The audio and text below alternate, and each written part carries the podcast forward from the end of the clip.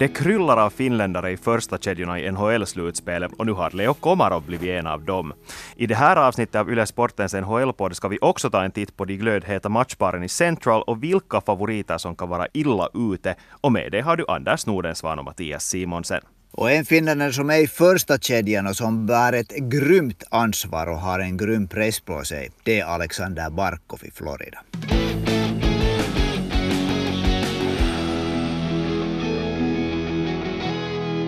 Ja, Anders, vi måste ju börja med att snacka om Florida Tampa Bay. Det här är en matchserie som körde igång natten till måndag och frågar man någon, nästan vem som helst så verkar alla ju vara överens om att det här var säsongens bästa match.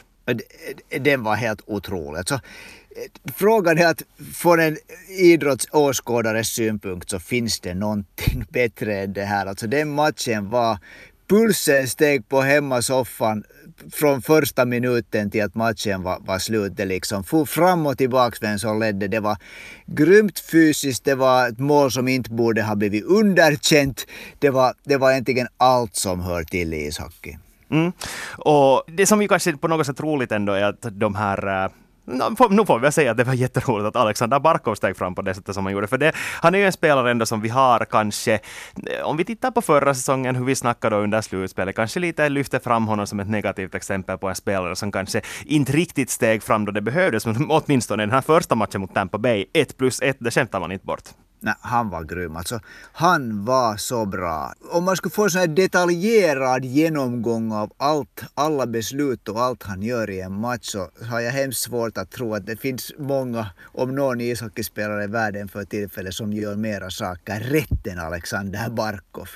Ja, och det är ju någonting som inte heller har gått förbi i Nordamerika. När man tittar på de här införsnacken för den här matchserien så handlar det ju så otroligt mycket om för Floridas del att vad Alexander Barkov kan göra på isen. Och nu visar han ju verkligen att han är redo att axla det där ansvaret som krävs för att Florida ska gå långt. Nu förlorar de ju förstås den här första matchen, men det är ju nog mycket som talar för att det här kommer att bli en lång matchserie. Det skulle man tycka. Och, och det där med, med Barkov så, så det som ju är en stor, stor förändring med honom är hur han har blivit hungrig på att skjuta. Han skjuter och hans direktskott ser ut så att jag tror att, jag tror att en viss kompis till honom i Tammerfors med nummer 29 på ryggen har, har konsulterat lite Alexander Barkov när det gäller att få pucken snabbt iväg under sommaren, tror jag. Eller vad tror du? det, det, kan nog mycket bra vara. Men inte har ju Barkov någonsin haft ett dåligt skott heller, tycker jag. Att, att det är ju kanske ändå mer de här andra egenskaperna som man har som man lyfter fram. Kanske det här framförallt spelet i defensiven. Just den här säsongen har han ju ändå varit också en utpräglad kärna i offensiven. Faktiskt en av ligans bästa spelare eh, i anfallsväg också. Nu ska vi minnas att han spelar med ganska dåliga kedjekamrater i jämförelse med många andra. Och kärnorna kanske därför inte har lika många poäng i grundserien som många andra. Eh, en fulländad spelare måste vi ju konstatera. Men nu har han, jag tycker den skillnaden just med honom under den här säsongen är att han har blivit eh, på det sättet mera självisk. Att han väljer ofta att ta ett skott istället för att alltid komma med den där fina passningen som han ännu eh, förra säsongen, han, var, det var, han var, höll inne med sitt skott. Som du ser så han har ett bra skott. Inte kommer det ju i den här åldern som han är helt sådär bara hoppar ett skott, hoppar ett skott inte fram som gubben ur lådan utan det finns där. Nu hade han bland annat eh, alldeles där i slutsekunderna, sista minuten var det väl, när Florida hade en möjlighet att, eller försökte då utjämna matchen, så var det ett, ett läge där han skulle kunna passa men han valde att skjuta. Okej, okay, det blev inte mål, det var från samma läge som han sköt det där sitt mål tidigare. Så det där, där tycker jag att han har blivit mer av den här att han visar att jag vill avgöra. Men när vi snackar om den här matchserien så måste vi också ta upp att det gick väldigt hett till på isen. Jo, det är slutspelshockey, enligt vissa ska det se ut så här, men det är nog nästan så att jag måste säga att det här spårar ur. Det gjorde det. Det var det, var det där, äh, såklart den här Sam Bennets tackling som nu gjorde att han blev avstängd, så den var ju helt totalt ansvarslös. Han kom med 15 meters, 15 meters det där äh, accelerering och, och det där tackla Blake Coleman rakt i ryggen. Det var, det var riktigt fult och det var ju någonting som eskalerade där under matchen för det var ganska många ryggtacklingar som, som det där faktiskt Florida-spelare fick ta emot av Tampa-spelare. Några som såg riktigt fula ut som inte, inte ledde till något dess mer än två minuter. Bland annat blev faktiskt Markus Nutivaara tacklad riktigt fullt i, back, i, i, ryggen och det blev inte ens en utvisning. Så det, det, här, det här är ju alltid det här att jo visst är det roligt när det blir, går lite hetare till i, i playoffs och man får tackla men de här vårdslösa farliga tacklingarna som sen blir liksom en sån här hämndkedja. Så de, måste, de får inte finnas där. Nej, exakt. Och det är just det där som jag vill att vi snackar om lite nu. För att, helt som du sa, så det var många sådana tacklingar under den här matchen. Och helt som du sa så eskalerade upp till den punkten att Bennett stod för, i mina mm. ögon, en av säsongens absolut fulaste tacklingar. Där han tacklade Blake Coleman helt rakt i ryggen. Före det här hände hade Blake Coleman tacklat eh, Alexander Barkov i ett läge som var onödigt. Man kan tycka att det var en hämndaktion för det. Sam Bennett hade själv blivit tacklad in i sargen från ryggen, så man kan tycka att det var en hämndaktion för det. Och, och så hade ju Notivara blivit tacklad, Anthony Duclair blev tacklad i ryggen in i sargen. Att det, här är, det här är någonting som domarna helt enkelt måste ta tag i, för den där tacklingen som Bennett sen gjorde till slut, den som han nu tydligen kände sig tvungen att göra för att make a statement, den var ju livsfarlig. Den var, den var riktigt full, den var farlig. Och, och jag, det där, jag skulle vilja äh, gå tillbaks, jag tror att det, det som jag upplever att liksom starta hela den här kedjan var den tacklingen just som du nämnde på Anthony Duclair. Som det, där, det var Ryan McDonough som, som tacklade honom. Och det där, det var en tackling som, han borde ha fått fem minuter för det. Minst två plus två för det. Var en, det var en riktigt ful och farlig tackling. Och man såg på något sätt i det läget att okej, okay, att Florida tänker inte liksom ge efter på det här. Att om det här är det sättet som den här serien spelas, så då spelas det på den här serien. Och där har ju de här domarna ett sånt fruktansvärt ansvar. För egentligen så är alla andra tacklingar på, ett sätt helt OK, utom de tacklingarna som den som tar emot tacklingen inte har en möjlighet att se. Det är inte OK, aldrig. Och det här är ju inte heller direkt någonting som är nytt känns det heller som för Tampa Bay, att de spelar lite på... Eh, om vi tar det här ur det perspektivet att man gillar sån här sortens hockey, så säger man ju att det här är att spela i en gråzon. Att man utnyttjar det läge som är, att det är slutspel, domarna kommer att se mellan fingrarna på vissa grejer och så kommer man att stå för fulla tacklingar. Och det här är ju inte något nytt för Tampa Bay. Det är så här som de har spelat sin slutspelshockey de här senaste åren. Och jag minns att vi snackade om det här i fjol, då att det här var någonting som Tampa Bay måste kunna kontrollera för att gå långt. Och då, det, det kunde de bevisligen göra, de gick hela vägen. Men det får inte spåra ur på det här sättet som det kan gå i den här serien, känns det som. Nej, alltså det som jag reagerar på riktigt där i, i början, då, då när Declaire blev eh, tacklad, det var tycker jag första perioden. Så det där, då jag hade engelskspårigt referat på, då sa, det, sa de, här, de här som refererade att, ja, att McDonald är ju inte någon ful spelare när han fick bara två minuter. Jag tänkte att vad har det med saken att göra? Om han är en ful spelare eller inte, om han gör en tackling som är ful. Mm, mm. Och det här är ju inte heller den enda matchserien där vi har sett liknande tilltag. Om vi tittar till exempel på matchen mellan Colorado och St. Louis i natt. Colorado utklassade St. Louis Blues på isen men samtidigt blev det väldigt, väldigt fult. St. Louis visade att de var ett sånt här sandpapperslag som de gillar att kalla dem och det blev väldigt, väldigt så här stökigt får man väl kalla det nästan. Och det var ju en grej som verkligen inte hör hem.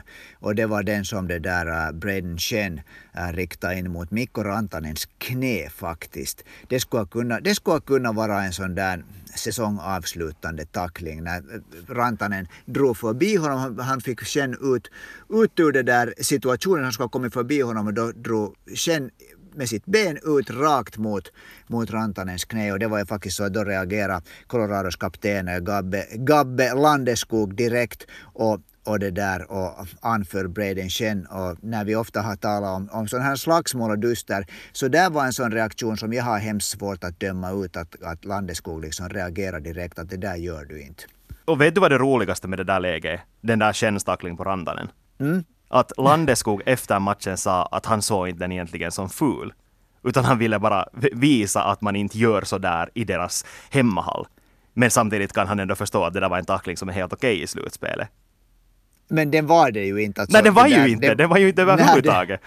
Nej, nej, nej det, det, var det där. Och det är sånt där, alltså, det, det, det, är äckligt att se på sånt där. När man sitter och man är, man är liksom uppspelad själv och man tycker det är tufft med sånt här liksom, när det är intensivt. Och så plötsligt ser du någonting som är liksom som på riktigt kan avsluta en säsong, det kan i värsta fall avsluta en karriär och det är onödigt.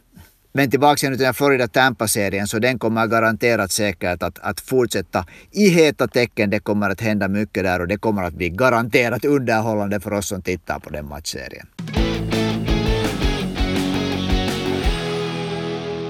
Men vi tar och går vidare till veckans frågor och jag ska genast ta påminna er om att om du har en fråga som du vill skicka in så kan du göra det antingen på Ylesportens Instagramkonto eller per mail till svenskasporten.yle.fi. Och vi börjar med Martins fråga. Han undrar vad Leo Komarovs roll i Islanders första kedja egentligen är. För han är ju inte där för att han är en kärnspelare. Och det kan vi väl skriva under. Matchstatistiken berättar att eh, Leo Komarov tacklar 14 gånger i matchen, mot, i matchen mot Pittsburgh. Så det där, skulle det kunna vara hans roll? Det, alltså det är ju ganska lätt att konstatera här att hans roll i den där första kedjan med Matt Barzal och eh, Jordan Eberly är att vara en defensiv pålitlig pjäs, eller den spelaren som de kan lita på att fixa jobbet defensivt sett. Och det gjorde han ju jättebra i den här första matchen mot Pittsburgh. Det ska vi inte sticka under stol med. Att han var ju faktiskt otroligt, otroligt bra. Speciellt, eller det som jag tycker att var iögonfallande för just det sättet som Komarov spelar var nu inte kanske det vad han gjorde i offensiven, det ska man kanske inte heller förvänta sig av honom, utan det att han eh, framförallt backcheckar så grymt bra mot de här Pittsburghs toppkedjor. Det ska vi komma ihåg, att de matchades mot de här bra kedjorna. Just det, och, och det där Komarov, alltså han, hans roll är ju att, att det där, förutom att då agera defensivt pålitligt, så kanske det är en del av det, men att också så krypa under skinnet på motståndarna. Det är han jättebra på. 14 tacklingar är ett bra sätt att göra det. Men han hade ju faktiskt en riktigt bra målchans där också som han dessutom liksom helt själv spela sig till. Det var inte liksom någon sån här slump så att det där eh, kommer Roffe nu överraskningarnas man. Mm, och det är ju glädjande att se att också Barry Trotz uppskattar Leo Komarov för den spelare som jag tror att väldigt många finländare, inte minst österbottningarna, ser honom som alltså en, en, en arbetshäst som faktiskt kan göra jobbet också tillsammans med kärnspelare. För eh, det här är ju någonting som på pappret åtminstone är faktiskt New York Islanders första kedja. Verkligen, det, det är det där. Eh, New York är såklart ett speciellt lag på det sättet att de har, när man alltid talar om ett sånt lagmaskineri så det där, man kan säga okej, okay, de har en helt klar sån här checkingkedjas, verkligen eh, grov sandpapperskedja. Men de tre övriga är nu alla egentligen sådana som, som det är svårt att säga vilken av dem de facto är första kedjan. Nej, alltså, här skulle jag vilja lyfta fram det som jag läste någonstans, nu minns jag inte var så här spontant, men jag, det, det var någon NHL-tränare som sa att det sättet som man känner igen ett lag som kommer att gå långt i slutspelet är det att spelet inte ser så värst annorlunda ut, ut oberoende av vilken kedja som är inne på isen. Och det stämmer ju faktiskt för Islanders. För fast du lyfter fram den här sandpapperskedjan då med, uh, jag antar då att du menar den här med, med uh, Matt Martin, Cal Clutterbuck och, och Sisikas Visst? Yep. Yes. Så yep. Eh, de gjorde ju väldigt bra ifrån sig, till och med i offensiven också. Att det är ju inte bara så att de slängdes in dit för att röra om i grytan, som är kanske det som just Leo Komarov, Martin och Clutterbuck kanske tidigare är kända för, utan de faktiskt skapar någonting i offensiven också. Och det som jag reagerar på framförallt med den här kedjan var det att det var den kedjan som de la in på isen efter varje mål. Och då är det ju, ja. när man talar om ishockey och den här otroliga klyschan att ice is a momentum game, så brukar det ju vara så att när man gör ett mål så håller man antingen den kedjan som gjorde målet på isen eller så sätter man in en annan offensiv kedja just för att fortsätta skapa någonting i anfallsväg. Men nu satte de istället in just den här kedjan som inte egentligen borde kunna göra något annat än tackla, men de skapar farligheter också. Det gjorde de. Och, och det där, så har de just det här kedjorna, hur man, hur man liksom ska rangordna dem. Den här äh, var Jean-Gabriel Pachot annars ett helt fantastiskt eh, trade här för, är det nu rent två år sedan. Och, och nu har nu liksom Kyle Palmieri tillsammans med honom, så där tycks det, det det kan man väl säga att det fungerar bra för det var väl de som avgjorde den här matchen. Ja, alltså i praktiken är det ju de som nu har blivit första kedjan, för det var jag läste de här reaktionerna efter den här matchen uh, i Islanders, uh, ska vi säga media som följer med Islanders närmare än till exempel Pittsburgh, så var det det att man lyfte fram att Barzal och Eberly egentligen var ganska osynliga i den här första kedjan. Jo, att, att Komarov där, han spelade, han gjorde sitt jobb, han gjorde det här defensivt stabila jobbet som man förväntar sig av honom, men samtidigt var de här två stora stjärnorna där, så de var egentligen ganska osynliga. Istället var det just den här kedjan med, med Peugeot och eh, Palmieri som steg fram och nu kanske då har blivit den här första kedjan. Men helt som du sa, alltså det här ju, känns ju som ett lag som faktiskt kan leverera på bred front och det är ju farligt för Pittsburgh. Det är farligt för Pittsburgh och det som är speciellt farligt för Pittsburgh var att jag tycker att Pittsburgh borde ha vunnit den där första matchen. Att de inte vann den så skulle jag vilja lite äh, sätta på, på gubben mellan, mellan stolparna. Jag tycker inte att, att Tristan Jerry äh, var, var liksom sin, sin uppgift vuxen i, de, i den matchen.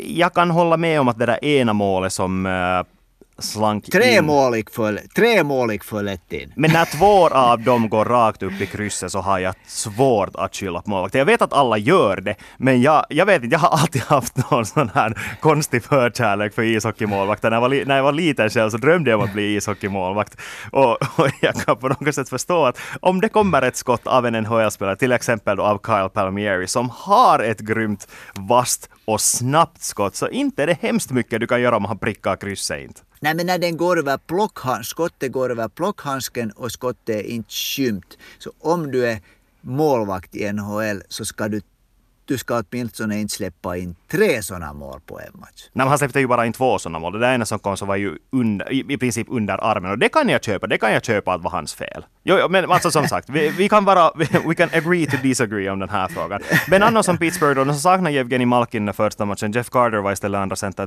tillsammans med Kasperi Kapanen. Och om vi nu tittar på de här finländska spelarna i den här eh, matchserien så var ju Kapanen faktiskt ganska osynlig fram till då att han kvitterade matchen. Jag tycker att Kasperi Kapanen lider av att spela med Jeff Carter. Det där, han gjorde sitt mål, han gjorde det jättesnyggt men Jeff Carter är en lite likadan spelare som Kasperi Kapanen. Han är en sån här som, som liksom äh, lever på, på ruscher och på att liksom snabbt komma in i situationer och avgöra. Han är inte, tycker jag, fast han nu spelar center, så tycker jag inte att han är den här liksom spel ledaren, han som liksom för spelet på samma sätt som Jevgenij Malkin. Och Kapanen är som bäst när han har en center som liksom håller i pucken och delar puck. Mm. Och nu ska vi kanske ta och påpeka att det kan vara att Jevgenij Malkin är med redan i nästa match. Man visste ju inte ens... Eh, man visste först när lagen kom ut för uppvärmning i, praktiken att om han kommer att vara med i den här första matchen eller inte. Ja, och, och det, det, är nog, det är nog en verkligt kritisk faktor för den här matchserien. För det där om inte Jevgenij Malkin är med så skulle jag nog påstå att, att det, blir, det blir tungt för Pittsburgh. För de hade en jättebra funktionerande andra, andra kedja där med, med Malkin och Kapanen och emellan var det då Zucker som spelade på, på vänstra, vänsterkanten. Och då hade de liksom två sådana här i princip första kedjor om man tänker att Sidney Crosbys kedja behöver man inte vara orolig för. Så det där utan Malkin blir det svårt för Pittsburgh. Mm. Om vi då drar den jämförelsen med om man tittar på hur spelet såg ut för Pittsburgh och hur spelet såg ut för Islanders, så var det ju egentligen så att, att Islanders just hade fyra kedjor som uh, levererade på hög nivå, tillräckligt hög nivå för att vinna matchen bevisligen, medan Pittsburgh egentligen hade bara den där första kedjan som på regelbunden basis kunde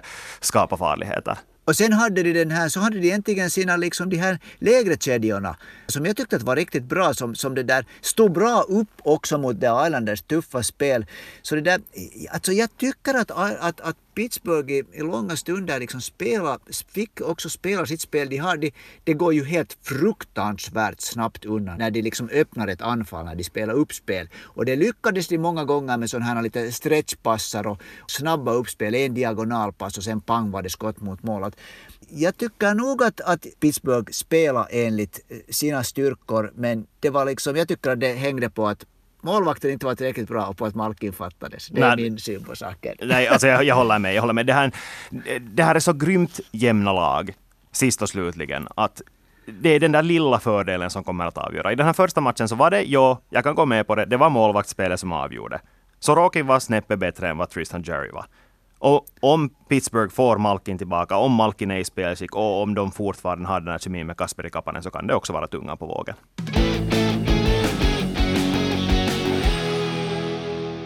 Och då går vi över till nästa fråga och det är Thomas som vill veta om Jose Saros kan stoppa Carolinas grymma anfallsspel och, och första fingervisningen om det har vi redan fått. Och den fingervisningen tyder ju nu nog på att svaret är nej. Inte ensam åtminstone, för Carolina var ju nog minst ett steg före Nashville i den här första matchen. Det måste vi nog säga. Slutsiffrorna 5-2 talar ett ganska tydligt språk här. Ja, det var nervöst ur Carolinas synpunkt i, i första perioden. Där tycker jag att, att Nashville var faktiskt bättre. Men sen tog de nog på ett, på ett imponerande sätt över, över matchen och det där. Och där var ju... Eh, äh, no, Teuvo Teräväinen gjorde ju ett mål som var precis som Sidney Crosbys mål mot det där Islanders, att han stack ut en klubba och, det där, och, och styrde in en puck förbi Saros. Och, och det där, det var, det var nog Teräväinen som bäst. Äh, Saros var bra. Jag tycker inte egentligen... Ja, Jordan Stahls första mål kan man sätta på Saros. Den gick över axeln på in, liksom här på, på kortsidan så att säga. Eh, det var ett överraskande skott. Men annars var de här målen nog sådana som Saros inte helt enkelt såg. Det är svårt att ta sånt som man inte ser. Nej, jag tycker att det var ganska tydligt att eh, som vi pratade om förra veckan, att, att Nashville hade den här, eh, det här rätta flow-tillståndet i början av matchen, kunde där matcha Carolina, till och med spela bättre än dem. Det var ändå de som satt i matchens första mål, och jag tycker åtminstone att, att det såg ganska bra ut. Men sen när Carolinas maskineri kom igång, när de lyckades skaka av sig den här rosten som han samlas under de här sista grundserieomgångarna, när de redan hade säkra första platsen i divisionen, så sen nu ser man ju att det finns en orsak till att människor lyfter fram Carolina som en av de största Stanley Cup-favoriterna. Jo, det, är nog, det är fint att se på deras spel när det, när det liksom är, är smörjat, när maskineriet rullar. Och det gjorde det inte ännu tycker jag, så som det säkert kommer att ännu göra. Jag tycker till exempel att, att man såg på Sebastian Aho att han, att han inte riktigt fin. Han, ett par gånger blixtrade han till, men det där, jag tycker att han inte riktigt nådde den nivån som man är van att han, han gör där. En som däremot trivdes var Jani Hakanpää, vad han spelar fint. och han känns ju nog som en spelare som är byggd för slutspelshockey i NHL. Ja, och, och, alltså han, det, det, tacklingar tacklingarna som han smällde till med. Och det sköna med Jani Hakanpää är att han är inte ansvarslös när han tacklar. Han tacklar, han ger liksom motståndaren en chans att se tacklingen och om det är så att, att motståndaren inte ser den så, det där, så då smäller han inte på ordentligt. Det tycker jag lyfter på hatten. Jag tycker att Hakanpää är en mycket ansvarsfull spelare. Mm, mm. Men, men det var intressant att du lyfte upp det där med Sebastian Aho, för jag hade faktiskt också tänkt göra det. Att nu var det ju kul då att det förstås var Jordan Stahls kedja som lyckades ur Carolinas perspektiv. Att det kanske inte just... Att man inte behöver tillförlita sig på att det, det är firma Aho som levererar från första början och i princip tar laget på, på, på sin rygg. Utan nu istället så vet man att man fortfarande kan ta ett steg till. Och det, kan, det måste vara en ganska skön känsla efter att man har vunnit en match med tre mål. Ja, definitivt. Och det där, jag är helt, helt övertygad om att, den, att det kommer liksom att lossna stort för den kedjan. Nu var det så att det började ju så att, att Niederreiter spelade med, med Aho och Teräväinen. Så var det väl redan i andra, andra perioden som, som det där äh, Rod Brindamon flyttade Shevechnikov med dem. Och, och, det är ju en kedja som ofta spelar tillsammans. Så jag tror att när, liksom det, det, när det sätter sig, när de får de här, vilka kedjor de, de spelar med, så det där så kommer nog den här Ahos kedja, tror jag, att, att jag skulle inte bli överraskad fast det till och med lite tar över den här serien. Mm. Och det är just de vibbarna jag också får av den här serien just nu. Att om vi tittar på alla matchpar i slutspelet just nu så känns det här som den som kan sluta 4-0 till Carolina. För jag, tror, jag, jag, jag ser åtminstone inte vad Nashville kan göra längre, för eh, Saros gjorde så mycket för dem i grundserien, men som lag har de inte lyckats ta det där steget som behövs för att kunna utmana Carolina på riktigt. Och jag tvivlar starkt på att de ska kunna göra det under de här resterande tre matcherna ens. Nej, för nu såg det ut som sagt första perioden så, så, så satt jag åtminstone och tittade haps att Nashville såg nästan bet, bättre ut där. De, de hade liksom kontroll över spelet. Och sen tog bara Carolina över den där matchen och det brukar vara sånt som sätter sig i bakhuvudet på det laget som så att säga blir i underläge. Att hej, att vi spelar bra men vi bara inte, vi bara inte kunde matcha dem.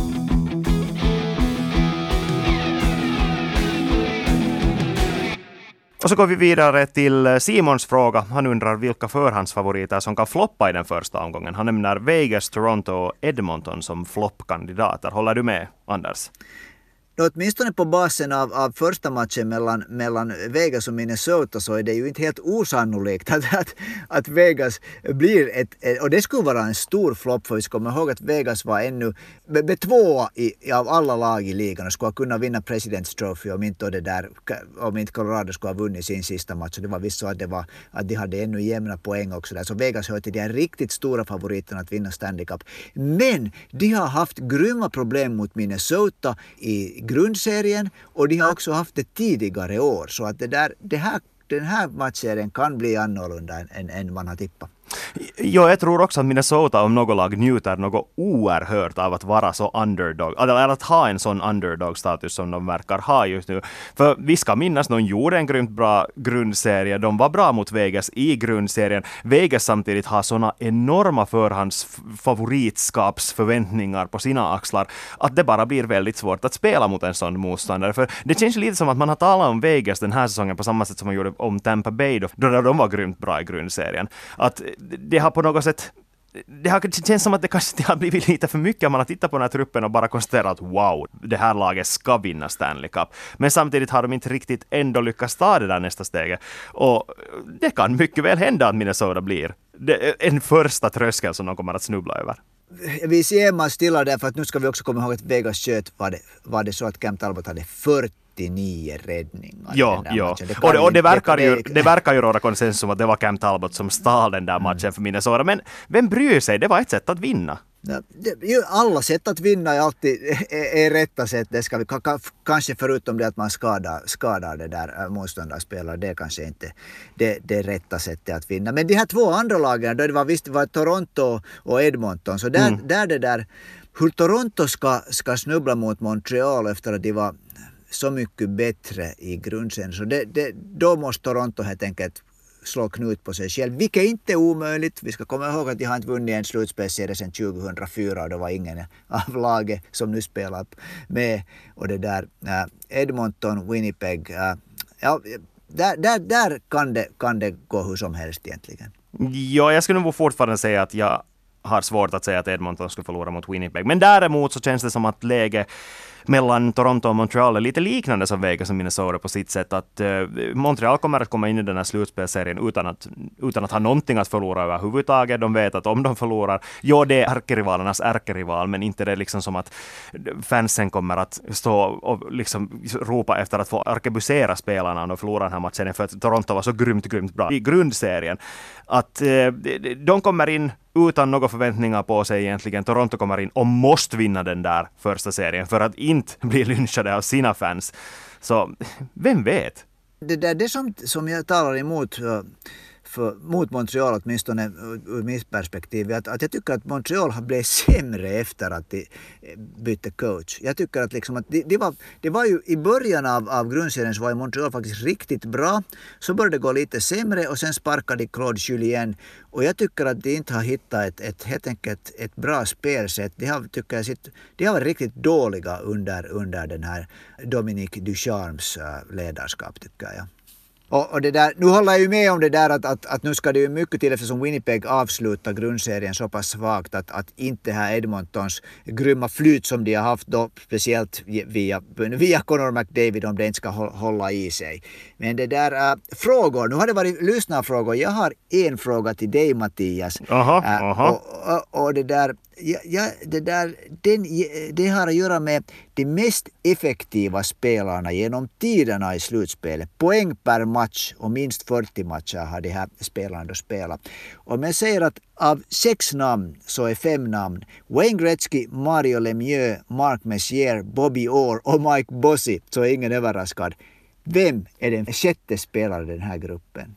Spontan gissning är Jari Kurri. Ja, det skulle man tro, men nej, han är sjua. Den här spelaren är faktiskt trea genom tiderna med 1,39 poäng, 39 poäng per match i, i, i slutspelsmatcher efter Wayne Gretzky, Mario Lemieux och det är Nathan McKinnon. Det, det var faktiskt otippat. Ja, verkligen. Du ska nu säga, för jag var också när jag hörde det så det där var jag, jag kollade upp det sen liksom att det är, det är helt sjukt. Han är bättre än före Messier, Bobby Orr och Mike Bossy. Och med det kan vi ta och sätta punkt för det här avsnittet av Yle Sportens NHL-podd. Vi är tillbaka igen nästa vecka. Tack och hej!